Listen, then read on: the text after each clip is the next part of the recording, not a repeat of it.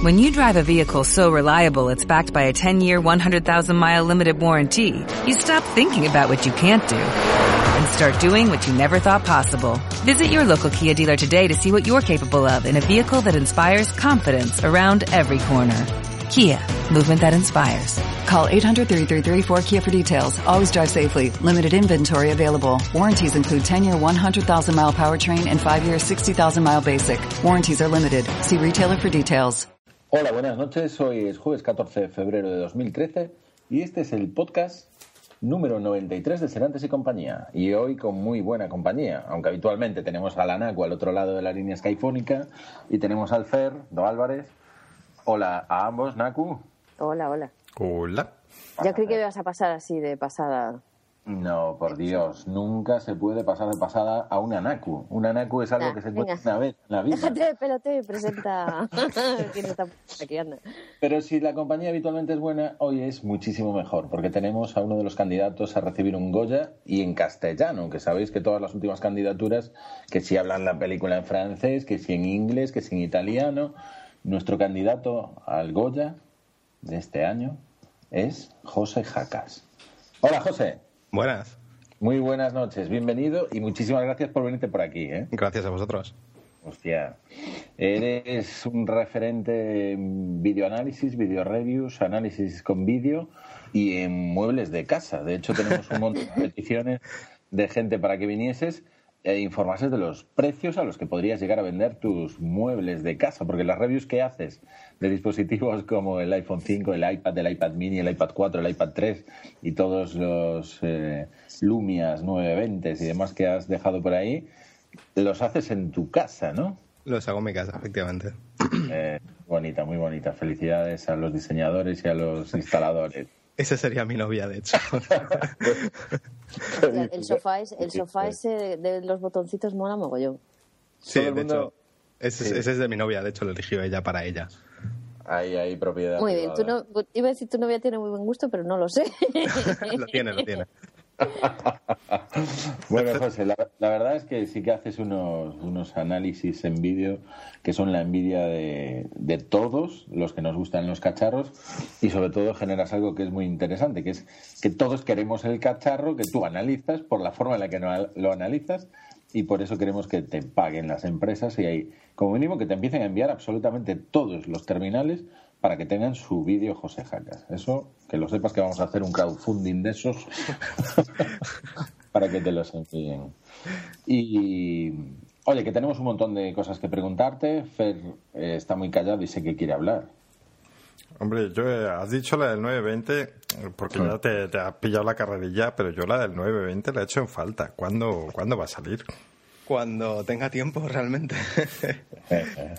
es el problema de estas cosas que, que cuando es algo que haces en tu casa, cuando tienes tiempo libre y, y además trabajas fuera o, o trabajas en otros momentos, no siempre puedes coger la cámara y ponerte a grabar porque tampoco es algo que se haga en cinco minutos. Es lo que te iba a preguntar. ¿Cuánto tardas en hacer? Desde Eh, coges pues- la cámara hasta que le das al clic. Para... Eh, lo normal suele ser un día entero. Mi, mi plan original para esto era hacerlo los domingos. Entonces yo cogía, me levantaba el domingo, preparaba todo, lo grababa y igual para mi mitad de día acababa de, de grabar y el resto del día lo dedicaba a, a la postproducción y solía acabar pues a la noche o incluso un poco antes. Pero también depende de... En, perdón, en algunos casos eh, me ha costado un poco más. Eh, si he querido hacer, yo que sé, planos nocturnos, por ejemplo, o, o cambiar la, la iluminación un poco, pues sí que, sí que igual me tiro uno o dos días. O sea, que Mm. el que quiera criticar que lo piense antes, ya solo por el curro que lleva. Eh, Efectivamente. No, es verdad, sobre todo cuando lo haces desinteresadamente, es muy fácil criticar y, y hay que ver más cosas que solo el vídeo. Bueno, pero yo, yo no me pongo a que la gente critique, quiero decir, cualquier cosa es- está abierta al- a la crítica siempre y cuando sea co- constru- constructiva. Mm. Ya, pero bueno, hay muchos brutos por ahí sueltos. Ya, bueno, es, es internet, es lo que tiene. Oye, una, una cuestión. Estás manejando palabras que, que, claro, tú hablas de postproducción, por ejemplo, y nos hace pensar que esto es algo pro, que es algo profesional y que te lo tomas como algo profesional, pero porque sabes hacerlo, porque tienes experiencia. ¿Por qué tus reviews son distintas y tan profesionales? ¿Eres A ver. Realmente no, no son, yo no considero que sean muy distintas a, otras reviews de, alto nivel de, páginas internacionales, por ejemplo las de The Verge. todo esto vino a mí por, por, inspiración, sobre todo por The Verge, porque fueron los primeros, creo yo, que, cuidaron muchísimo la imagen y la postproducción en, sus, en sus reviews. Entonces, eh, el, afrontarlo de forma profesional, eh, supongo que viene por el hecho de que yo me dedico al vídeo profesionalmente pero al fin y al cabo no es más que una cuestión de hacer las cosas con cuidado y con gusto y, bien. Vale. eso, eso, eso, cuando eres profesional, cuando te dedicas a ello, es muy fácil decirlo. yo me puedo tirar un año con la cámara. Bueno, no sé, supongo que, que a, ver, obviamente no, no todo el mundo tiene el equipo que yo tengo, no todo el mundo tiene los conocimientos que yo tengo, pero, pero te vas a YouTube y ves cualquier review hecha en vídeo de YouTube y ves cosas de, gente que sinceramente no tiene gusto para, grabar las cosas, no entiende cómo debes presentar un producto para que sea atractivo, para venderlo. Porque yo no es que intente vender los productos, pero sí que intento sacarles el lado que yo creo que la marca está intentando venderte. ¿Entiendes? Mm, me, está acordando ahora del foleo, del vídeo del foleo. Del pan, del pan foleo. Mira que te acuerdas veces de él. ¿eh? sí. Fue, muy llamativo. ¿Te acuerdas de aquello? Eh, no, no estoy muy seguro de lo que estáis hablando. Vale, eh, Palm, la, difunta Palm, en manos de HP, de su, de su presidente, el innombrable. Vale, sí, eh, sacaron el foleo, bueno, iban a sacar el foleo aquella, sí, pero no me acuerdo de ningún vídeo.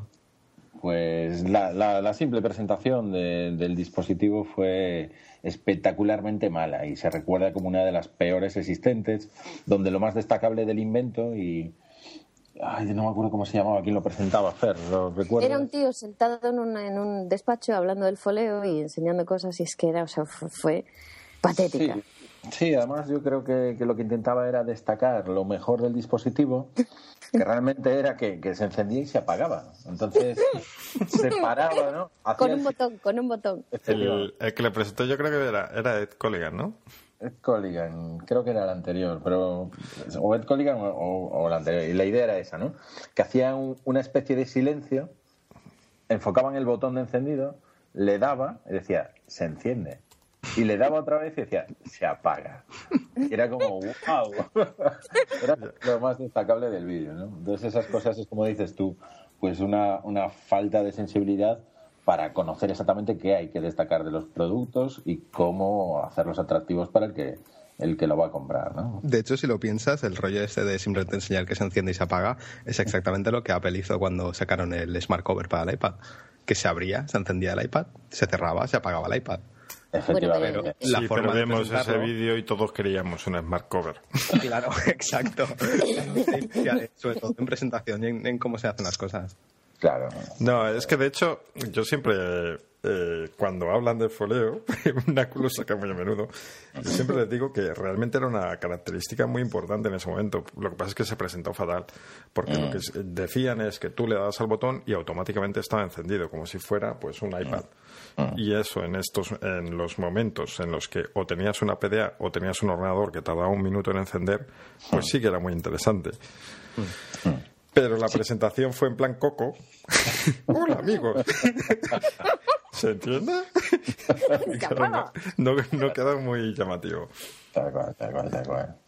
Eh, más cosas que tenemos preparadas para preguntar a, a José. Fer, te toca. Me toca, me toca. Pues eh, ya que estábamos hablando de su faceta profesional, yo tengo curiosidad porque tengo que reconocer que todavía no he, visto nada al respecto. Siempre estoy, tengo que verlo y, todavía no lo he hecho. Es, eh, está metido en un proyecto eh, sobre una serie eh, que se llama Sherenkov. ¿Nos puedes contar un poco sobre ello?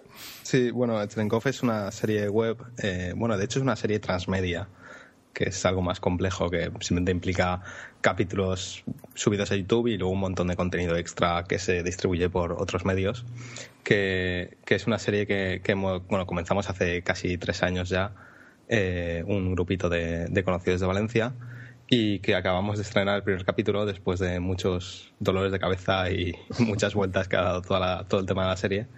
Y, bueno, yo eh, es el primer proyecto en el que me, me involucré como director de fotografía y luego también me he encargado del tema de, efectos visuales. Entonces, nada, eh, la web es cherenkov.com, acabamos de estrenar el primer capítulo y, y nada, y seguiremos sacando contenidos.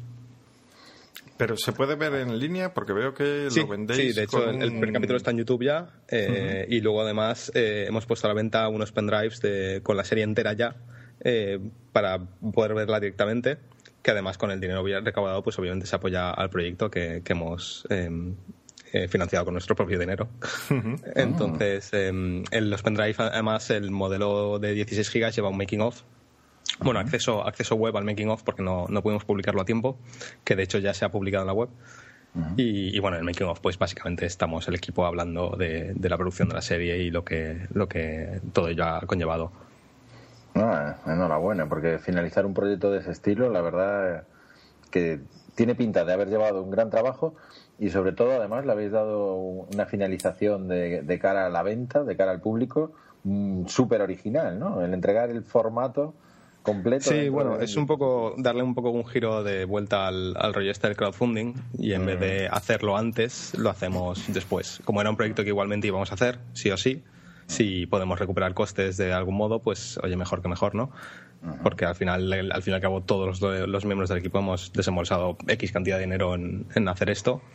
Entonces creemos que, que bueno que, que vale la pena intentar recuperar costes si a la gente le gusta la serie y quiere tenerla físicamente con un pendrive personalizado y demás, pues oye, está, es bastante buena idea.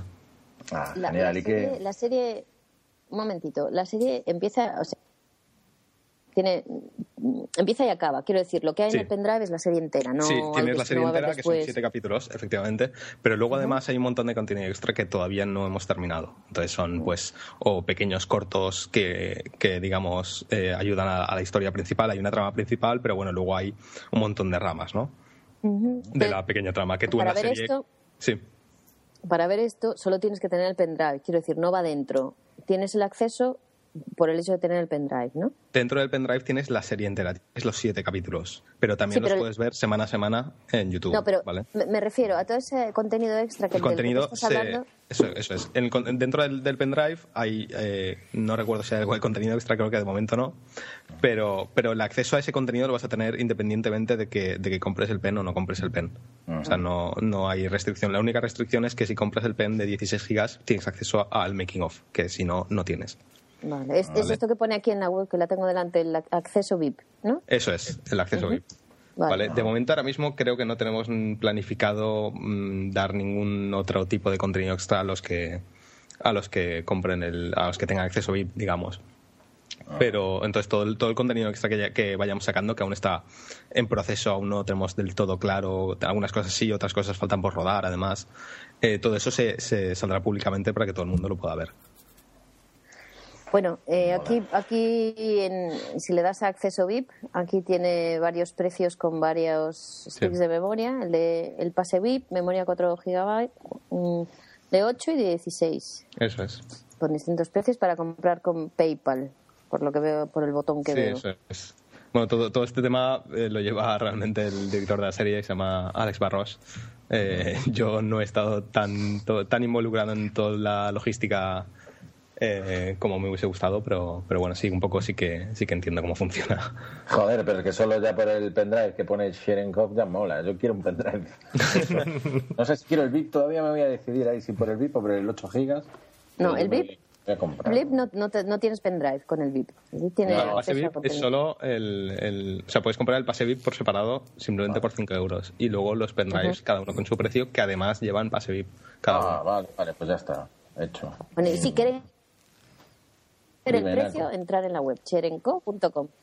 Nada, estoy haciendo lo, publicidad lo gratuita. pondremos, lo pondremos también en la entrada de en la entrada del podcast para que para que podáis echar un vistazo al proyecto porque la verdad tiene tiene realmente buena pinta. buena buena pinta. Y si tú estás por el medio con esas con esa dirección de fotografía, pues oye, más que más interés que tenemos todavía. Bien. Oye, una Pero, preguntita, una, una preguntita que a, a más de uno se le pasa por la cabeza. ¿Este pendrive después se puede borrar y usar? Claro, lo puedes usar para lo que quieras. Bien, bien. Seguro que más de uno se, se hace- se hará esta pregunta, por eso lo hago. Antes hablábamos de las críticas, yo creo que cambiando un poco de tema, eh, hay críticas y hay insultos. Y yo me acuerdo de un insulto que recibiste de alguien que te llamó payaso. ya sé por dónde vas. Cuéntanos un poco de ese día famoso, ese día de... Aquello, aquello fue bastante curioso. Fue el, de hecho, fue una idea loca que tuve con, con mi amigo Xavi Calvo eh, el, día de, el día antes, ¿no? Fue el mismo día de, de la presentación del iPhone 4S. Eh, pues obviamente con todos los rumores que había de, siempre. Además, el, tema de Apple a mí me hace mucha gracia porque cuanto más cerca está el evento de presentación de algo, los rumores más absurdos y más locos se vuelven. Entonces mola porque eh, si quieres hacer un fake y quieres colarse a la gente, cuanto más, cuanto más cerca del evento lo hagas, más posibilidades hay de que la gente no lo filtre, no se moleste en mirar si es cierto o no, solo que por el hecho de que sea una exclusiva o, pueda ser una exclusiva o, tenerlo antes que nadie, lo publica directamente. Entonces fue un poco un experimento a ver qué pasaba. Entonces la idea fue, fue básicamente esa, se nos ocurrió de qué pasaría si Apple eh, consiguiese fabricar suficientes móviles nuevos, no sabíamos si era 4, 4S, 5, lo que sea, para poder sacarlos a la venta el día de la presentación. ¿Y qué pasaría si una tienda sacase un cartel publicitario antes del evento, porque obviamente con estas diferencias horarias nunca sabes si, si los productos se ponen a la venta antes o después o qué. Entonces nada, simplemente pasé un día por, pasé esa mañana por la FNAC, hice un par de fotos a un cartel que ellos tienen delante siempre que pone eh, entra en nuestra zona Apple y no sé qué. Y, bueno, y con Photoshop pues cambié el, cambié el texto y, puse presentamos iPhone 5 ya disponible. Además le di, le di una vuelta de tuerca eh, que me, me enseñó Xavi y es, claro, la gente si ve un Photoshop o si ve una foto subida a internet, lo primero que hacer es mirar el EXIF para ver con qué cámara se ha hecho, si se ha modificado esa foto o no. Entonces lo que haces es, una vez has photoshopeado la, foto, le haces una foto a tu pantalla con el móvil para que además de degradar la imagen y, esconder cualquier fallo de, la, edición, tienes los datos EXIF eh, perfectamente em, mantenidos sin, sin modificar. Exacto. Entonces subes la foto y ya ves qué, pasa. Y eso es lo que hicimos. La, la, solté por Twitter, además eh, dramatizando un poco, ¿no? De, oh Dios mío, acabo de pasar por la snack y tenían este cartel apuesto. De repente ha salido un tío corriendo y lo ha metido para adentro y no sé qué ha pasado. Bueno, le he podido hacer una foto y aquí lo dejo. Total, que, que, claro, los típicos blogs se hicieron, se hicieron eco. Mm, mm. Y, y, lo que yo considero unos blogs más sensacionalistas en este sentido, que, es, que suelen saltar muy rápido con este tipo de cosas, fue Gizmodo, mm. que, que fueron bastante rápidos en publicar la foto. y esto fue, esto fue a media hora a media hora del evento. Claro, la, tensión estaba ya en el ambiente, nadie sabía que iban a presentar. Salió una foto de repente con una historia relativamente verosímil. Pam, la suben. Y, nada, entonces salió el evento, obviamente salió el iPhone 4S, no salió el iPhone 5. y, entonces al rato eh, cambiaron, la, cambiaron la, el texto de la noticia para poner, eh, bueno, esto es simplemente ha sido una broma de unos eh, españoles imbéciles, payasos. Madre mía. y nada, fue un poco la, coña.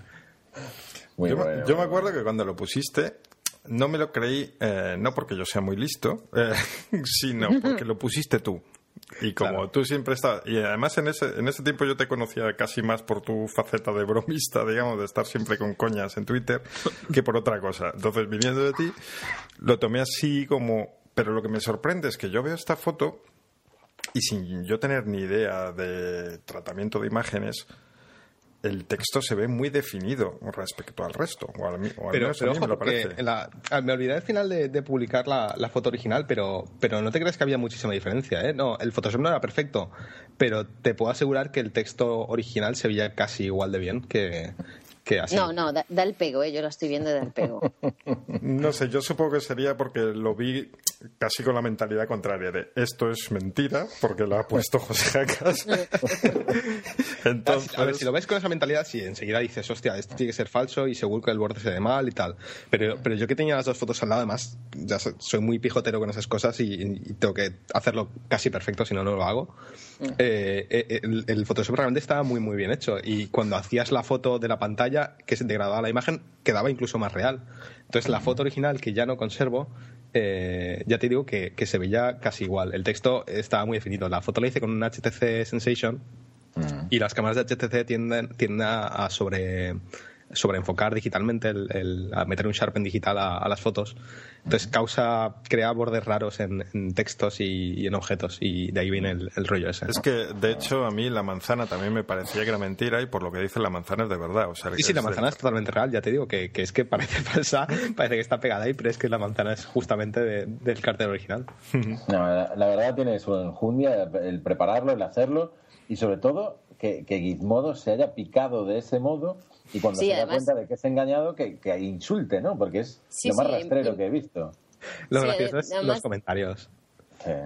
Tiene 68 comentarios el post. Vamos a dejar el enlace también en, en la entrada del podcast. Cuando estéis escuchando, ya veis que tenéis el enlace. Podéis ir a visualizar la entrada de Gizmodo sobre si la, la hipotética aparición de un iPhone 5 antes de tiempo y, las reacciones de los comentarios, ¿no? Que yo creo que eso, eso sí que puede ser muy interesante, muy interesante verlos. A mí lo que me parece muy, vamos, súper mal es, son los insultos, porque llamarte imbécil, Spaniards y payasos. Pues porque los imbéciles, claro, es que yo lo que quería decir con que me sorprendía que no se hubieran dado cuenta es yo de esto no tengo ni idea, pero ellos se supone que están muy acostumbrados a ver fotos y a saber si son de verdad o no. Entonces, pero ellos no pasaron ningún filtro, o sea, ellos dieron, una noticia y No es la primera vez, no es la primera vez que les cuelan un, fake o una, una, cosa de estas que viene a ser, yo que sé, alguien hace un render, un prototipado de cómo podría ser el iPad nuevo y alguien lo publica como, como que son renders reales. Y no es la primera vez que a Gizmodo, sobre todo Gizmodo, le pasa. Y, yo supongo que por la tensión de aquel día y, demás, hmm. a, Jesús Díaz se le, se le cruzaron los cables y le, dio por picarse y, cabrearse de ese hmm. modo. Pero bueno, eso no hace, no, hace otra cosa que, declarar el éxito de, la broma, ¿no? Porque al final esas cosas... Ya te digo, completamente inocente, o sea, no, no tenía ningún propósito maléfico ni nada, simplemente era reírnos un rato, ¿no? Y, ver hasta dónde podíamos llevar el, tema. Pero bueno, eso demuestra, eso demuestra que los rumores no son buenos. No, y por eso yo lo que dije fue después de la presentación, lo primero que, dije en Twitter fue algo así como eh, recordad niños, no os creáis casi todo de lo que leáis en Internet. Porque es verdad, la gente, cualquier cosa que sale en Internet, la gente tiende enseguida a retuitear, a repetir, a, mover, sin, molestarse en mirar, sí, sin leer siquiera y sin molestarse en mirar si realmente es cierto. Y es un problema porque pasa mucho eh, en movidas políticas, sobre todo en Twitter, es súper reaccionaria con ese tipo de cosas y, tanto de un bando como de otro, enseguida las cosas se empiezan a, exaltar sin nadie haberse molestado en mirar si es algo real o no real. Eh, eso lo habíamos hablado también con, con ¿cómo se llama este? Con, con el de, joder, ¿cómo está en memoria hoy? Abuela, con el, de Engadget. con el de Engadget. Con José Andrade. el nombre. Con José Andrade. Habíamos hablado exactamente de lo mismo. Y además ellos precisamente también él comentaba que ante, ante estas cosas lo primero que hacen es cerciorarse, que no, no publican nada así sin saber si es de verdad o no. Sí, de hecho, han tenido problemas. Engadget justamente tuvo problemas porque reportaron una noticia, eh, no recuerdo si de Apple o de otra compañía, y la bolsa se vio afectada por ello y les cayó, bastante, les cayó bastante mierda encima. Claro, claro. Es que cuando ya alcanzas esos niveles de profesionalidad, necesitas ser profesional. Y, yo creo que en el periodismo, aunque sea digital, electrónico o, para geeks, desde luego esa profesionalidad no la pueden perder. ¿no? Pero además es muy sencillo, es una, es una simple cuestión de, tener cuidado. Es decir, si tú vas a postear algo que no estás muy seguro de que es real y no has tenido tiempo de verificarlo, pues avisa, ¿sabes? Me lo pones de, nos ha llegado esto, creemos que no es cierto, pero por si acaso aquí lo tenéis, ¿no? Y puede ser el primero, puedes enseñarlo y siempre avisando de, ojo, con cuidado, que puede no ser real. Y así la gente no se hace, ¿sabes? La, la picha un lío. Porque además luego aún hay gente que piensa que el iPhone 5 o el iPhone 6 va a tener un teclado holográfico y, cosas así, ¿sabes? ese, ese vídeo aquel dio muchas vueltas. Claro. Realmente era, o sea, lo veías y decías, no, eso no es verdad. Ah. Y, y, mucha gente se lo creyó y todo por culpa mm. de cuatro blogs de estos que empezaron a ponerlo como, como real efectivamente, ese es el problema, que ellos lo dan como real, la gente porque está escrito ahí y porque tiene una fiabilidad histórica, se lo, se lo toman como real. Y, Eso es, como, es, como hace años que uno decía, no, que lo vi en la tele. Sí, sí, no, es que es total, porque el ejemplo que ponía José, a mí me ha pasado con, además con más de una persona, que me decían, ese 4 enséñamelo el teclado ese que se pone en la mesa. Y yo, no, eso, eso era mentira. ¿Cómo no? No, entonces tú no tienes el último. Es que el último. Mira, yo te explico. Ahora ha sacado uno que tal igual. Y yo, no, no, no, que está muy equivocado, ¿verdad? Sí, que sí, que lo vi en YouTube. Muy bueno, muy Y bueno. al final le tienes que decir, vale, no, el mío es el penúltimo. Bueno, de, de todos modos, esa, esa parte de Gizmodo eh, supuso un salto a la fama para ti, entendemos, ¿no? Eh, tampoco, no, no, no pasó nada, o sea, no, no llevó a nada, simplemente fue la, la broma. De hecho, le, le comenté a, le hice un mention a, a Jesús Díaz por Twitter, eh, me volvió a insultar y me bloqueó. De hecho, aún me tiene bloqueado.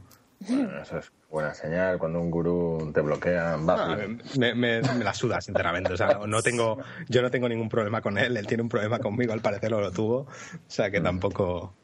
Bien, bien, bien. A- Le hiciste- a- a mí- para mí esas cosas dicen mucho. Ese tipo de gurús endiosados que no saben aceptar, oye, que se han equivocado y punto. Y todos somos humanos y nos podemos equivocar. Y lo primero que hace, pues eso, te bloquea y, y- y ya está. Sí. Bueno, José, siguiendo, siguiendo con las, todas las cosas que haces, tú tienes un sitio web propio.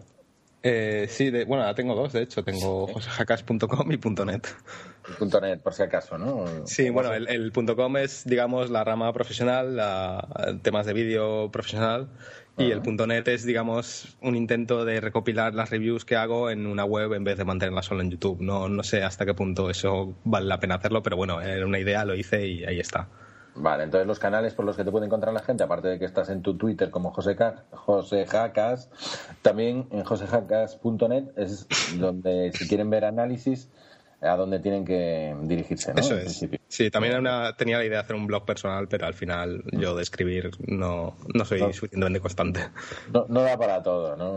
No, No, no, de hecho, ya, ya lo he dicho más de una vez, yo prefiero la espontaneidad de escribir en Twitter, incluso hacer cinco o seis o siete tweets seguidos cuando se me ocurre alguna cosa que decir, que escribir un post. No sé, no sé por qué nunca se me ha dado el escribir un post largo.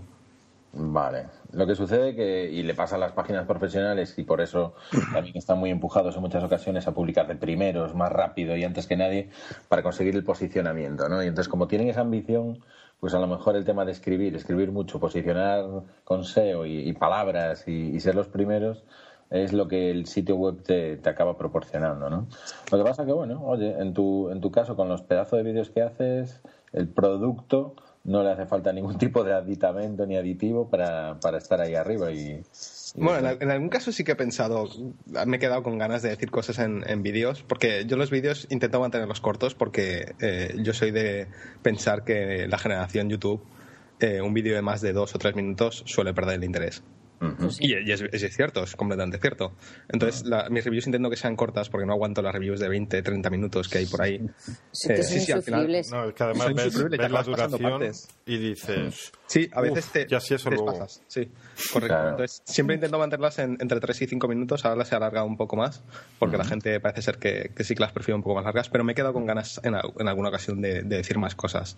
Entonces, sí que a veces he pensado, bueno, igual hago un post, eh, ¿sabes?, acompañando para explicar más cosas, pero al final paso. No sé, es. es- Hombre, sí, yo sí. te animo a que lo hagas ya que tienes el blog. Eh, más que nada, estando de acuerdo en lo que decías de Twitter, pero Twitter es muy efímero y entonces Sí. al final o te leen justo, eh, justo pasabas por ahí cuando lo dijiste tú, o te quedas sin esa información complementaria del vídeo, pues que, que tiene su importancia. Sí, tienes toda la razón. Eh, no sé, algún día, cuando tenga un poco más de tiempo para hacer estas cosas. Sí, es- al final el problema es el tiempo. Si es que. Porque niños no tienes, ¿no? No, no, no, yo. Vale, Pues vale. entonces, entonces corre, hazlo ahora, porque si no, Entonces, pues ya imposible. Tu, tu vida es ahora. Si algún día, por lo que sea, tienes niños, bueno, por lo que sea, no, lo- por lo que es. Pero, pues ahí se, ahí se acaba todo, te lo garantizo, me cago en 10. Y Naku que tiene dos y que lo sabe mejor que yo. El doble que yo lo sabe. Entonces, o Pero el bueno. triple. No os- niños, no os metáis en estas aventuras.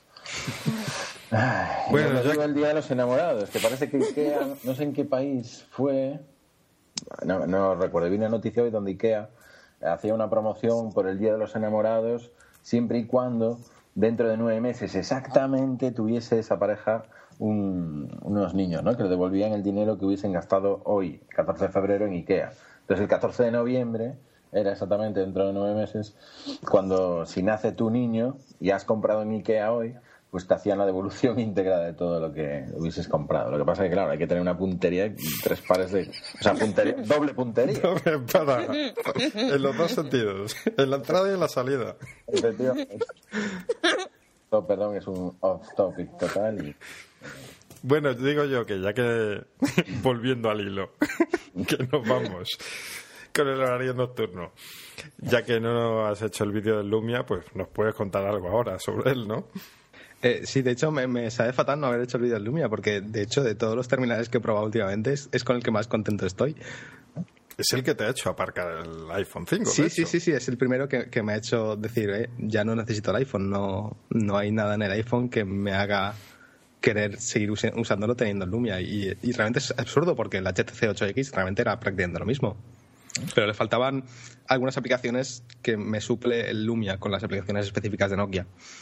Y, y luego simplemente pues la cámara precisamente es lo que más me, me tira. A mí aún así, la verdad es que me sorprendió cuando dijiste que dejabas el... Porque tú siempre has sido muy de iPhone. Te gusta probar, pero rápidamente vuelves al Sí, iPhone. bueno, es, porque es que al final es con lo que más cómodo estoy, ¿no? Es, me- es un sistema que conozco, es un teléfono que a nivel de hardware es casi perfecto, es un teléfono que a nivel de cámara es probablemente el mejor y para mí la cámara es lo más importante. Tiene las mejores aplicaciones, o al menos las, de más calidad. O sea, que es que lo tiene todo para mí, para mi flujo de trabajo y las cosas que hago. Entonces, por eso siempre volvía al iPhone, ¿no? Porque cuando encontraba un teléfono que me gustaba y tal, siempre tenía alguna cosa que me picaba, que me molestaba, que, que día sí día también me, me molestaba lo suficiente como para siempre volver al iPhone. Pero, ¿Y ahora pero me he dado cuenta ¿No de que no, de menos? me, me he dado cuenta de que con el Lumia eh, lo estoy haciendo todo, menos subir fotos a Instagram, lo demás lo estoy haciendo todo. ¿Ves? Ya te falta algo, ya te falta algo. Sí, pero, pero al final tengo aplicaciones de Instagram para ver el feed de Instagram, que es casi el 90% de lo que hacía. Entonces, con poder ver las fotos, ahora mismo no tengo necesidad de subir. No, no sé, no, no me estoy viendo limitado como me veía limitado con, otras, con otros sistemas. Por ejemplo, el Nexus 4. El Nexus 4 me encantaba, me gustaba. Pero la cámara me fallaba. Y, Ya. y habían cosas del sistema operativo que también me fallaban. Y el tener que estar siempre pendiente de la batería, de ver qué aplicaciones están abiertas y que no, me fallaba. Sin embargo, con el Lumia no me tengo que preocupar. El Lumia tiene lo mejor del, del- de iOS, que es el, el rollo este de no tienes que preocuparte de nada. Y, y cosas buenas de personalización que no tiene la- el, el iPhone. Y además una cámara muy buena. Entonces, básicamente para mí es, no sé, no, no voy a decir perfecto porque no es perfecto. No, pero está muy claro que el, Pero es una buena el alternativa, no tiene por qué, sí, no tiene por qué ser perfecto para todo el mundo. Depende No, no, para claro, que lo y- uses. O sea, está muy claro. Y, y con, y con cualquier terminal pasa lo mismo. Es decir, al final, Mm, sí, al sí. final lo, que, lo que depende es de, de qué necesidades tienes tú en un terminal Exacto. para que, que te hace quedártelo. Y yo entiendo que mucha gente, Android es el sistema que ellos prefieren por X razones y otros prefieren BlackBerry y otros prefieren iOS. O sea, no, no yo por eso, por eso cuando la gente me pregunta ahora eh, qué terminal les recomiendo, al, fi- al final es que no puedes decir eso. No, tú no, puedes recomendar a nadie qué terminal comprarse. Ellos tienen que decidir qué necesitan en un teléfono para escoger el. Entonces yo por eso las, re- las reviews intento hacerlas relativamente objetivas, ¿no? De, de Sí. mira, el teléfono tiene esto, esto, esto y hace esto, esto y esto. Un poco Si tú tienes estas necesidades, claro, si tú tienes estas necesidades, igual sí que cumple lo que tú necesitas. Pero yo no te puedo decir cómpratelo o no cómpratelo, porque luego lo vas a usar y, y vas a ver que, que no usas la cámara. no- entonces te da igual que sea buena o no sea buena. Eh, usas el móvil esporádicamente, por lo tanto te da igual que dure mucho la batería o no. O sea, es, cada, cada uno usa el móvil de una forma distinta y ne- tiene necesidades distintas. Eso es como los ordenadores. ¿Y qué ordenador me compro? Cómprate un Mac. Oye, pues a lo mejor es que no necesitas un Mac. O a lo mejor es que realmente es, es lo que necesitas. Es que eso es muy... Claro, tú puedes Muy recomendar un. Mac, un PC, Mm. porque, bueno, yo qué sé, digámoslo, ¿no? Los Mac relativamente funcionan mejor o, o son más fáciles de usar y demás, vale.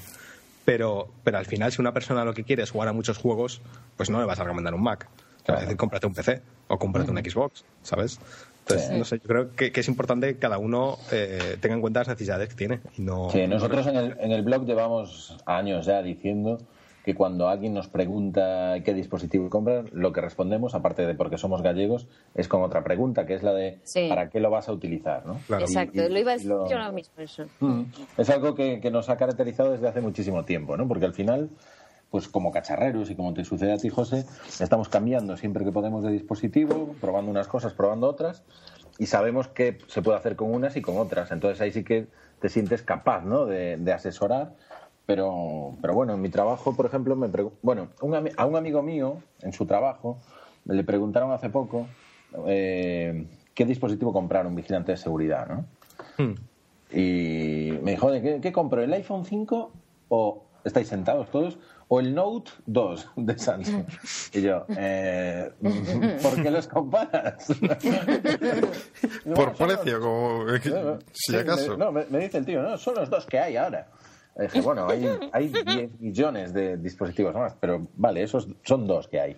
¿Para qué lo quieres utilizar? Me dice, oye, veo muchas películas porque estoy mucho tiempo pues haciendo las rondas y demás. Cuando la acabo de hacer, pues tengo un tiempo que puedo a lo mejor eh, ver películas. Le dije, joder, pues no te compres un iPhone 5. O sea, porque probablemente necesites batería y a lo mejor al Note 2 le puedes acabar comprando una o varias baterías y cambiándosela. Y le recomendé en función de lo que iba a hacer. Yo creo que es lo, lo que se debe hacer, ¿no? Pues a lo mejor con el iPhone 5 pues sufres más, ves menos pantalla, tienes menos tamaño. Y al final, pues el tío me lo vino a enseñar, todo contento, y está feliz con su Note 2 porque lo utiliza exactamente para eso. Todo el día tiene el, teléfono en horizontal, ¿no? Entonces tiene que ser un poco, tiene que ser un poco así. Sí, yo cada vez que alguien me pregunta eh, lo típico, ¿no? Eh, ¿Nexus 4 o iPhone 5? Mm. no sé, me, estalla la cabeza básicamente en ese momento. claro, es, tremendo. Oye, ya que hablábamos de Max y que tú tienes uno, eh, ¿qué tal lo, funciona un Hackintosh? Eh, pues ahora mismo perfecto. Bueno, perfecto, no, vale. O sea, sí, funcionar funciona perfecto, ¿vale? Pero no es 100% un Mac. O sea, no, no funciona todo lo que funciona en un Mac. Y lo único ahora mismo que no funciona es el, modo reposo. Pero por una cuestión de que lo bueno de los Hackintosh es que, bueno, hay un montón de configuraciones posibles, ¿no? Entonces, un Hackintosh se basa en coger, o sea, para hacer un Hackintosh perfecto tienes que coger el hardware que más se parece al que Apple usa en sus equipos. Que al fin y al cabo eh, es el mismo que puedes comprar en cualquier tienda casi, porque eh, Apple no usa chipsets específicos, sino que usan los de Intel. En las gráficas vienen a ser las de ATI o las de mm, Nvidia. Entonces, si tú coges las piezas correctas y te montas el es correcto, es 100% igual que un Mac. No hay ninguna diferencia a la hora de funcionar. Puede hacer modo reposo, puede funcionar con las pantallas que quieras, eh, todo funciona exactamente igual. Pero en mi caso, como... Sí. Una cosa, que tú que te dedicas a eso, ¿la edición de vídeo va mejor en un Mac de verdad o en un Hackintosh? Eh, depende. Si el, si el Hackintosh que te montas es más potente que un Mac, sí. Si te lo montas menos potente, va a ir peor. Y si te lo montas igual, va a ir igual, porque es que funciona exactamente igual. O sea, es que no hay, no hay ninguna diferencia práctica. la diferencia es si la, ha ensamblado un chino o tú, ¿no? Claro, o sea, la única diferencia es esa y, físicamente la carcasa. Pero todo, o sea, depende de las piezas que tú le montes dentro. Si tú le montas el mismo, las mismas piezas o equivalentes a las que usa un iMac, va, igual, va, a funcionar igual que el iMac.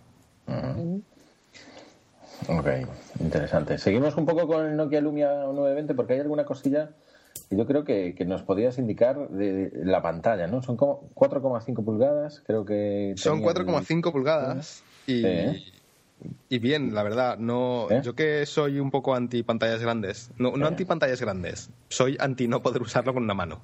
Efectivamente. Bien, eres de los míos.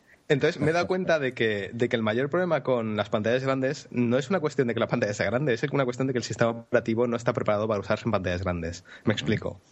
En Android los, los, elementos de interfaz suelen ser muy pequeños. Todo funciona en base a tabs. Si tú abres Twitter y quieres ir a la, a la, pestaña de menciones, tienes que hacer un tab sobre la pestaña de menciones. ¿Vale? ¿Qué pasa? Que en el momento que tienes una pantalla de 4,6, 4,7, 4,8 pulgadas, con una sola mano es muy, muy, muy difícil alcanzar la esquina contraria. Mm. Sin embargo, un Windows Phone es un sistema que funciona mucho con gestos, con swipes de mm. izquierda a derecha para moverte entre, entre pestañas de mm. aplicaciones. Entonces me he dado cuenta de que no tengo necesidad de pulsar la esquina superior izquierda en casi ninguna ocasión. Por lo tanto, casi todos los elementos de la interfaz están al alcance de mi pulgar, da igual que la pantalla sea más grande que en otros teléfonos. Mm, interesante. es por eso por lo que la pantalla, aunque sea más grande que la del iPhone, no he tenido absolutamente ningún problema de usarla en una mano. Y, mm. estoy súper, súper contento eh, con eso. es una tontería porque no, no se te ocurre. Mm. No, había pensado antes, pero, pero una vez que empezado a usarla, me he dado cuenta de eso, de que, de que va muy, muy bien de que no es tan grande precisamente porque el sistema operativo está facilitado para eso. Exacto. habíamos probado, tanto Fernando como yo, el Windows Phone con el Nokia 820, Fer. Sí, yo probé el 900 también. Fue el 900 y, yo, y el 820, tú también. Y habíamos coincidido los dos, yo creo que con un 820 que, que habíamos analizado cada uno, ¿no? Eh, de aquellas las aplicaciones, no daban todo lo que se requería para poder equilibrarlo y compararlo con un iPhone. Ahora, José, las aplicaciones sí, sí que están a la par, por lo que me comentas. Absolutamente todo lo que tú haces, al menos. A ver, todas, todas no están a la par. Eh, pero hay que ser consciente un poco de las limitaciones, de que es un sistema relativamente nuevo. Un, eh, segundo, solo para, perdón, porque por si liamos a los oyentes, nosotros habíamos probado, si no me equivoco, un 800, pues el 820 es uno de los modelos actuales. Claro, Ah, vale, perdón, vale, 800, 800, de los primeros. lo que habéis probado es Windows Phone 7, ni siquiera era el, 8. No era 8, no era 8. no, no, yo probé eh, una de las, las 7.5 en el 900, pero la cosa seguía más o menos igual. Claro, es que el 7 y el 7.5 al final era lo mismo. La única diferencia es que el 7.5 traía el multitasking y cuatro tonterías más. Entonces, el principal problema o la, principal, diferencia de, Windows Phone 8 eh, bueno, principal diferencia no, es que ha cambiado muchísimo, pero a un, nivel que no se ve. O sea, las aplicaciones funcionan francamente bastante mejor. Eh, todo es mucho más suave. Yo tuve, de hecho, fui de los primeros en tener Windows Phone 7. Cuando salió el HTC Trophy en España, me lo compré. Y luego lo vendí. me pillé el Samsung Omnia 7 y estuve con él eh, casi seis meses, de hecho. O sea, que, no soy nuevo en, Windows Phone. y, ya me gustaba, pero, pero sí, aquello parecía más eh, como una interfaz hecha con, Flash que un sistema operativo de verdad, ¿no? Era, era un poco raro la, sensación. Ahora las aplicaciones sí que son código nativo, funcionan mucho mejor, mucho más, responden mucho más rápido. Eh, todo se abre casi instantáneamente, el multitasking va relativamente bien. O sea que, se nota que lo han trabajado muy bien internamente para que ya parezca un sistema operativo de verdad y no, ¿sabes? Una interfaz bonita y ya está. Entonces, a nivel de aplicaciones siguen faltando. A ver, todo depende de lo que necesites, ¿vale? Yo me he dado cuenta de que no, no, no soy un usuario tan hardcore como otros. Yo con tener un cliente de Twitter decente, con tener WhatsApp, Line, un navegador decente, un cliente de Reddit, Facebook y Spotify, Mm. realmente estoy contento, ¿sabes? No, no, uso, no uso aplicaciones de productividad, no uso cosas raras, ¿sabes? y, y, en ese sentido hay bastantes aplicaciones. Clientes de Twitter hay lo menos cinco muy buenos que van mejorando cada, casi cada semana, salen una actualización y los van mejorando. O sea que se nota que hay, eh, hay ganas de, de, mejorar las aplicaciones. Pero sí, hay algunas que, que, pues, por ejemplo, hay pocas con, con notificaciones push, eh, mm. WhatsApp es una aplicación bastante mala, eh, etcétera. vale, y, sobre el tema de productividad, aunque no sean aplicaciones para utilizar una metodología de productividad pura y dura como GTD, sino simplemente de, trabajo, ¿no? Para hacer una hoja de cálculo o un documento de Word. Parece que ahora con el nuevo Office, con el Office 365 este que, sale ahora, o que está ahora eh, pegando, Supongo que estos dispositivos eh, trabajan a través de SkyDrive y con la Office esta eh, de una forma transparente total, ¿no? Con documentos. Ah, si te digo la verdad, no lo he probado muchísimo porque yo no, soy de Office. Pero, pero sí, a ver, lo, justamente lo estoy abriendo ahora y mm. lo primero que te sale es una, una pestaña de lugares donde mm. puedes ver los documentos que tengas en tu teléfono, documentos que tengas en correos y los documentos de tu SkyDrive y luego hay otra pestaña para Office 365 que puedes configurar la cuenta. O sea que sí ah, que parece ser que si usas Office mm. eh, está completamente integrado y sincronizado. Es que yo creo que van, van, a, van a pegar duro el Windows Phone ahora con este, con, con el tema Office, ¿no? Y entrar en las empresas precisamente por ahí, porque todo el mundo ahora mismo, pues entre SkyDrive o SharePoint o con la Office nueva, es por donde van a ir las empresas y lo que quieren es que su flota de terminales corporativos acaben siendo transparentes para el usuario y que estén utilizando igual un portátil que, su tableta, a lo mejor con, Windows Phone o, el terminal Lumia ¿no? de, Nokia. Lo están empujando bastante el tema de, tema de. Office. Eh, pero igual no, igual no es suficiente. Yo la verdad es que creo que a nivel de marketing Microsoft lo está está fracasando un poco porque no, no, estoy viendo mucha mucho marketing de, Windows Phone y, creo que deberían hacer más anuncios de televisión o, demás porque, porque yo sí lo veo una alternativa viable a, todos los sistemas operativos actuales. Ya está al nivel de Android y, iOS en, términos de usabilidad general vale obviamente a, cosas más específicas no llego pero pero yo soy capaz de usar si yo soy capaz de usar un, un Windows Phone 8 y hacer todo lo que o casi todo lo que hago con el iPhone o con Android, cualquier otro usuario tiene que poder hacerlo. Y, lo bueno de Windows Phone ahora mismo es que hay terminales en todos los puntos de precio. De hecho, el, Nokia el 620, el Lumia 620, que es de gama baja, eh, lo están calificando en casi todas las reviews como el mejor terminal de gama baja, baja- gama baja- baja que puedes comprar. A mí lo que me gusta de Windows Phone es que es un sistema operativo eh, que parece que no importa demasiado que te vayas a una gama baja, alta, o sea, no está el rendimiento en la gama tanto. Sí. Entonces, si alguien te bus- eh, busca un teléfono pues con un precio asequible, le puedes eh, recomendar perfectamente, pues lo que dices, un 620, mientras que en el caso de Android, eh, los terminales baratos, al menos en libres, eh, suelen ser muy malos. O sea, sabes que ese usuario a los dos días, si no tiene problemas hoy, lo va a tener muy pronto porque enseguida el teléfono ya no va a dar más de sí. Y tengo la sensación de que eso en Windows Phone no pasa. Sí, y, y esa es la sensación que me da, que me da a mí también. Eh, los- los- no he podido usar eh, ningún terminal de gama baja, pero ves las reviews, ves las especificaciones y todos llevan los procesadores como mínimo un S4 a, a doble núcleo, que es, que es un procesador bastante, bastante bueno. y, y los ves en los vídeos y demás y van bien, o sea, van casi igual de rápido que, que los de gama alta, o sea que al final... eh, incluso los de gama baja son bastante buenos terminales eh, a un precio bastante bastante asequible. Muy asequibles. Lo que pasa es que a lo mejor Microsoft con quien ha fallado más ha sido con los desarrolladores y precisamente por eso no tiene las aplicaciones tan buenas como puede haber en Android o en, en- en iOS. ¿no?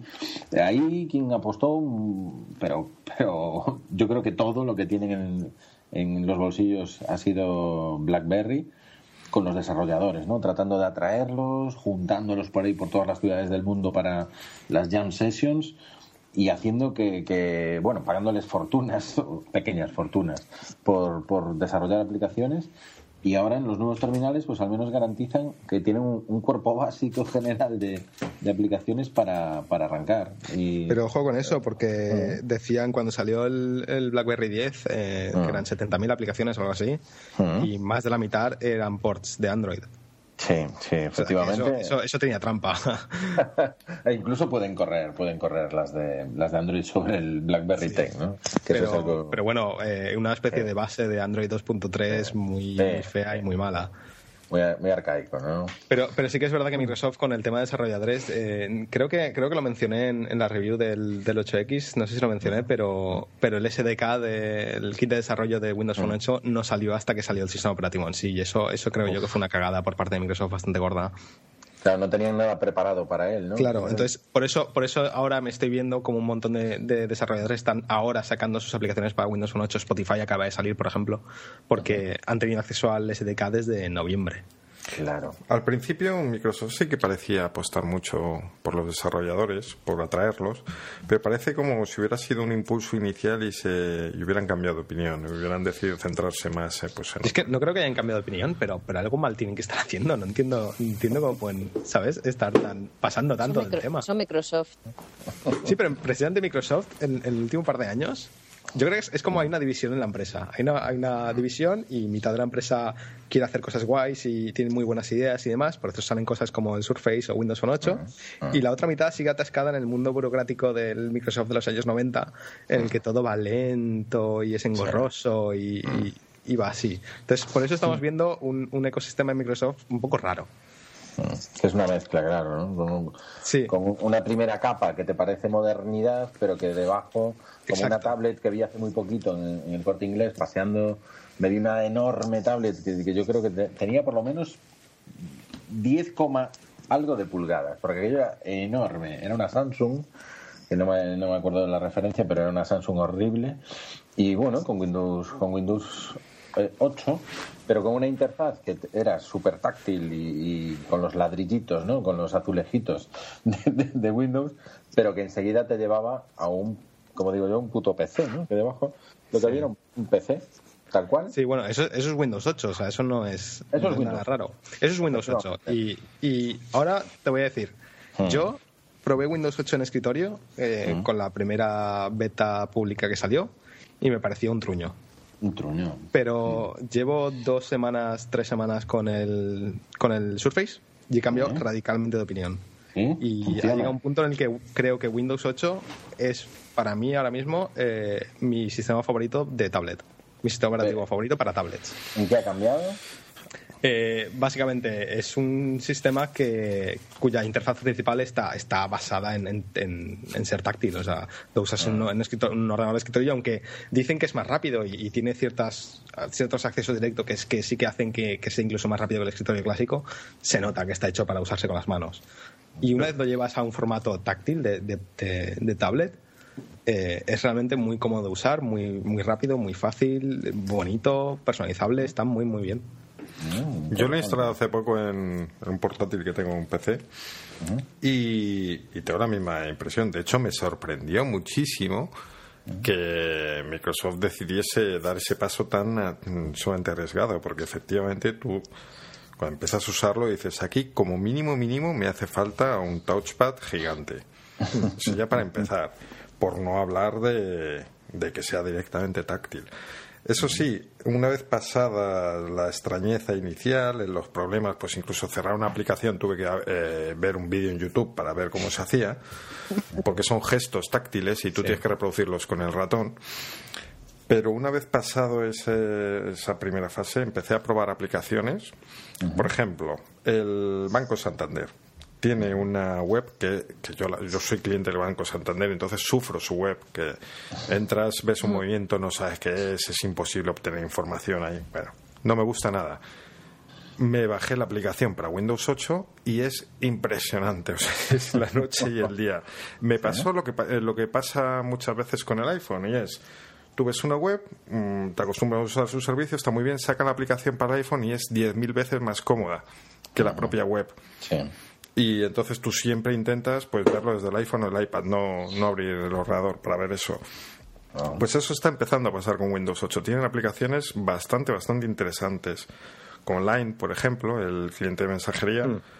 me gusta mucho más la versión de Windows 8 que la de Mac mismamente. Y eso hace ya mucho tiempo que no lo decía. Sí, sí, yo, me doy cuenta que, de hecho, la, estrategia de Microsoft es hacer un sistema operativo que valga en todo, ¿no?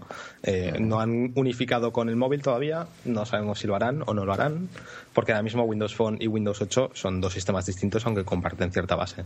Pero, pero sí que lo que quieren es un sistema que funcione en tablets, en portátiles y en escritorio. ¿Y tú tienes una Surface Pro? Sí, yo me compré la Surface en, en Francia, aprovechando que estaba allí y que había salido antes. De hecho, ha salido hoy en España. Sí, sí. Y, pero tengo la Surface RT, es decir, la que va a funcionar ah, con procesador ARM. ¿vale? Eh, ahí hay una distinción importante.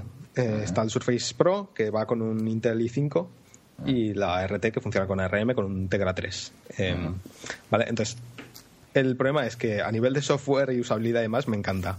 A ah. nivel rendimiento no tanto. Claro, porque la memoria, por ejemplo, tiene la mitad, ¿no? De la Pro. Tiene, no, no, de hecho, tiene, tiene 2 GB de RAM, la, la RT tiene 2 GB y la otra tiene 4. Pero no, yo creo que no es una cuestión de RAM, es una cuestión de procesador, de que el sistema operativo no está optimizado para ARM lo, lo que debería. Es como si simplemente lo hubiesen compilado para ARM y han dicho, ala, fuera, venga, a volar.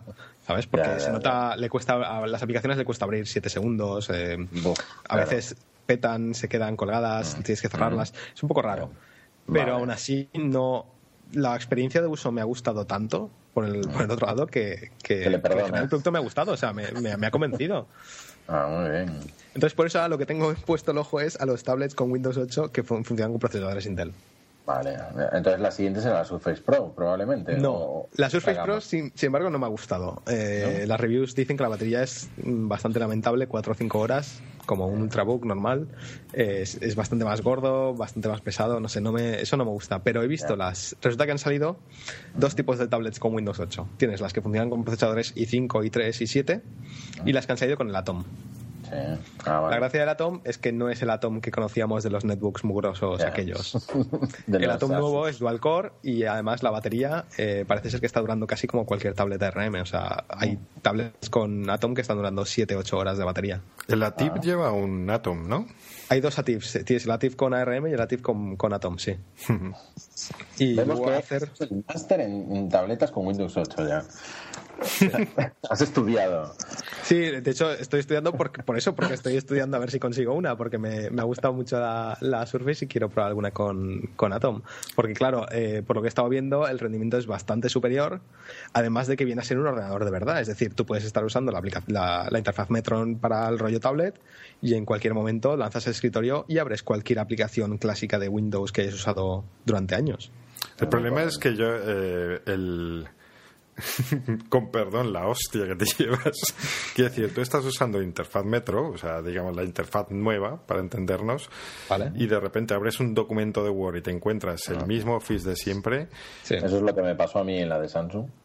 y, eso es completamente cierto. Y no, no entiendo por qué Microsoft no ha aprovechado la, oportunidad de sacar un, Word o un Office en Metro, porque vamos, si lo han hecho para Windows Phone, porque no lo van a hacer para, Yo creo que es un poco por lo que decías, que Microsoft siempre da la sensación de que son reinos de taifas. Y entonces pues fue la división que lleva la interfaz de Windows Phone, que se ha llevado un poco a Windows 8, a decir, oye señores de Office, que sois otra unidad totalmente separada, que tenemos que cambiar esto. Y nos ha dicho, ¿qué? con, la pasta que damos a Microsoft nos vas a venir tú a decir que tenemos que cambiar. Anda, anda. Date la vuelta.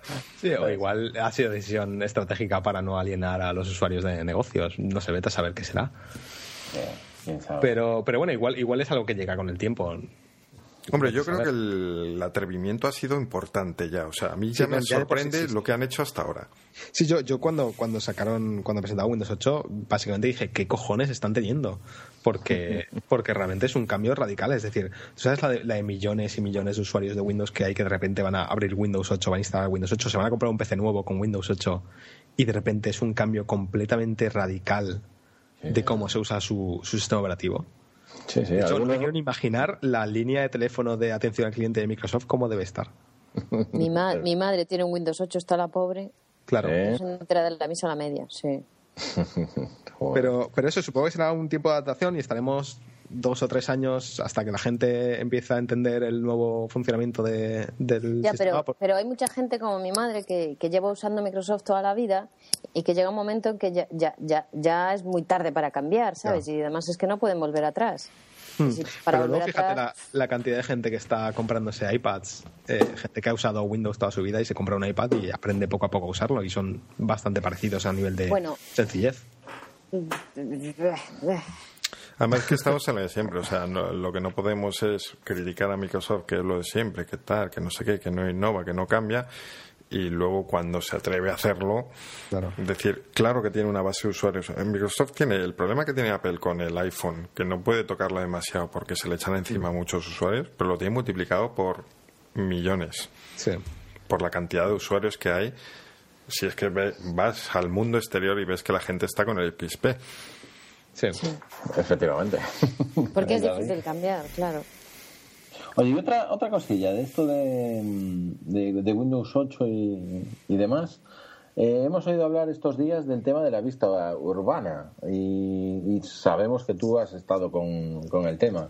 ¿Qué nos puedes contar? Es tremenda maravilla. Eh, no. no. es más que, que, la misma historia que hemos visto en, en, iPhone y en Android con el Layar, por ejemplo, o, o, cualquiera de estos que lo único que hacían era, pues eso. Eh, mira, lo iba, lo iba a abrir ahora y resulta que ni siquiera lo tengo instalado ahora. ¿Tanto te ha gustado? ah, no, mira, sí que lo tengo instalado, sí. Lo tengo una, como una aplicación aparte. A ver. Básicamente te pone el modo de cámara y te sobrepone eh, usando la bruja del giroscopio pues cosas que tengas cerca, ya sean restaurantes, tiendas, estaciones de metro, etcétera. Es que no, no tiene nada nuevo. Es decir, esto ya lo hemos visto en otros sistemas. Bueno, mira, tiene una, tiene una, gracia. Cuando mm. mueves el teléfono hacia abajo, o sea, enfocas mm. el teléfono hacia el suelo, cambia la vista al mapa. Entonces te sale el, mapa. Qué ¿Cómo denominas tú a tu juguetito? A ver. Un momento, ¿de qué estamos hablando? ¿De qué estamos hablando? Ahora mismo de cosas feas. Ya, ya. Una A ver, no, es que lo hacía para cambiar de tema, hombre. eh, estamos hablando, tú decías que en otros sistemas operativos es algo parecido. ¿Qué era lo parecido en otros sistemas eh, operativos? Aplicaciones de, de realidad aumentada que te ponen la vista de cámara y te sobreponen sobre pues edificios o, estaciones de metro, pues el cartelito, ¿no? De aquí hay esto. Y- Eso lo, lo estábamos hablando, lo estábamos hablando antes de empezar el podcast y dijimos que esto es tema de podcast porque yo estaba diciendo que eso fue una un, un- un sistema, no sé cómo llamarle, un- una innovación que salió y que, que parece que quedó ahí como en el olvido porque sí es muy chulo, lo, hace- lo sacas dos veces y después ya no lo usas más. Es que, es que no lo usas. ¿Para qué lo vas a usar? Que no lo usas, claro. Pa- pa- para fardar con los amigos. Mira, mira, Esto mira, es como, es como Siri. O sea, es, la- es lo típico que tú cuando le quieres enseñar el teléfono a alguien siempre se lo enseñas, pero que tú realmente no lo usas. Sí. Sí que es muy simpática, ¿eh? No, no te pases. Todavía- te todavía-. Es que realmente te lo... eh, ¿Para qué se usa Siri? Para decirle tonterías y hacer captura de pantalla luego. Yo creo que el uso más, más claro que le he visto a nivel real es en el coche. Y tampoco. Conduciendo, es que yo te lo iba a decir. Yo conduciendo, cosas que me acuerdo, le digo, oye Siri, anótame esto. Y cuando llego tengo siete o diez notas para hacer cosas con ellas, llamadas y demás, lo hago así, ¿eh? Y funciona, ¿eh? Es decir, eh, traduce muy bien lo que tú le vas hablando, lo, lo entiende. Reconocimiento de voz sí que es bueno y es pasado a escritura. O para escribir un correo, lo que pasa es que eso nunca lo acabas haciendo, ¿no? Para escribir un mensaje o algo. Pero bueno, Y luego temas de accesibilidad para gente con, ¿sabes?, Eh, ciega o sorda o lo que sea. eh, ese tipo de cosas que vienen bien. Pero para el usuario normal, común, mm, Siri tiene, creo yo, que, que a nivel práctico, de momento, pocas aplicaciones. De hecho, le veo más gracia a Google Now, por ejemplo, que a Siri. Mm. Interesante, interesante, muy interesante. Estaríamos contigo hablando horas, pero como normalmente tenemos la norma de no sobrepasar los podcasts de una hora y Fer, que llevas el cronómetro, debemos de estar a punto de rozarla, ¿no? Acabamos de superarla. Correcto. Joder, qué sincronización tenemos. Parecemos, pa- parecemos iCloud de Tenemos sincronización. un, un reloj biológico podcastero, yo creo. ¿eh? Porque- No, pero de, verdad, José, que, que es un placer escucharte. Nos, nos- mira que hablamos nosotros un montón, cada uno de nosotros por separado. Pero es que escucharte a ti nos quedamos todos callados y, y apren- aprendiendo. Bueno, Naku no se calla ni debajo del agua, Sí, ni sí. Pero, pero en general, Sí, muchísimas sí, yo digo Oye, yo me he tonterías, no callado, sé, ¿eh? no que sé por qué me hacéis caso. mucho. A ver, a ver. No, que a veces pones. Que va, eh, que va, cuando te voz pones seria Y, y parece que son de verdad, ¿eh? Sabemos que no tienes un Surface Pro, ni que un Nokia, ni nada, que lo has leído en, en tus amigos de Gizmodo. Que antes, antes estaba yo pensando que, que vaya tela si ha cambiado la cosa, que yo hace un año si me llegas a decir que mi móvil usaría Windows y mi tablet usaría Windows y me encantarían, te habría llamado loco. Bueno, y más cosas, yo creo. Sí. Sí, no, es difícil pensarlo es- Pero yo bueno. creo que Ah, yo creo que si, y si Microsoft no la caga como la caga siempre, que esperemos que no, a ver, a ver si esos dos equipos eh, empiezan a hablar entre ellos un poco, Ah. yo creo que puede ser otro, otro sistema operativo bastante competitivo. Sí, el, el número 3, que faltaba. El número 3, sí, justo. Muy bien, muy bien. Oye, pues eh, vamos a ir cerrando. Eh, tus últimas palabras antes de que te matemos, José. Pues nada, que- muchas gracias por invitarme, que, que es un placer. Genial, muy bien, ha sido para nosotros también. Sabemos que este podcast va a gustar muchísimo. Esperamos a todos tus amigos de la tropa Trollka para que de los Trollka de toda la vida para que nos eh, comenten sus cositas. Pero bueno, esto lo pide Fer. Oye, Fer, pide unos comments, please. Un par de comentarios y un par de troleos por estar aquí, José Caracast. Esta vez también los admitimos. Tiene que caer algún troleo. Muy bien, Naku. Pues un placer tener a alguien como invitado y sobre todo si es de si es del nivel profesional, vídeo profesional como, como José. Es una gozada. No os perdáis sus video reviews de, de cacharrillos. Correcto. Eh, que por cierto, em, estoy ahora metido en un proyecto del cual no puedo hablar, que saldrá dentro de Cabrón. poco. ¡Hala! Entonces, ¿para qué lo dices? Eh, bueno, solo os digo que, que si estoy, me veis poco por Twitter últimamente es porque estoy muy, muy, muy ocupado con, con un trabajo que saldrá a luz próximamente y que, que espero que guste bastante. Hostia, me cago en la puta. Ahora tenemos que estar súper atentos. ¿Y dónde nos lo vas a contar? ¿En Twitter? Eh, ¿En lo, soltaré por Twitter. Eh, es que si digo algo más ya sabréis lo que es y no puedo decir lo que es. Vale. ¿Vale? ¡Qué cabrito! Lo, lo- lo que, os- lo que os diré es que no, no tiene nada que ver con las reviews, ¿vale? Es, es algo profesional aparte, pero que mola mucho. Estaremos ¿Te vas, atentos ¿Te entonces. vas a desnudar en una vídeo? No, ya tendrías que estar Sí, me lo- desnudo es pues, bien. para grabar aquí. Efectivamente, siempre ganábamos en pelotas. Muy bien, pues esperamos ese megaproyecto que si tú dices que va a ser muy bueno, pues obviamente has ganado la credibilidad en todos estos tiempos con todo lo que haces. Y luego no y me quemaréis, pero bueno. Pero bueno, te trolearemos un poquito también. Pues muchísimas gracias a todos por los sobres que nos estáis haciendo llegar y, los necesitamos para seguir grabando. Chicos, hasta luego. Hasta luego. Adiós. Adiós.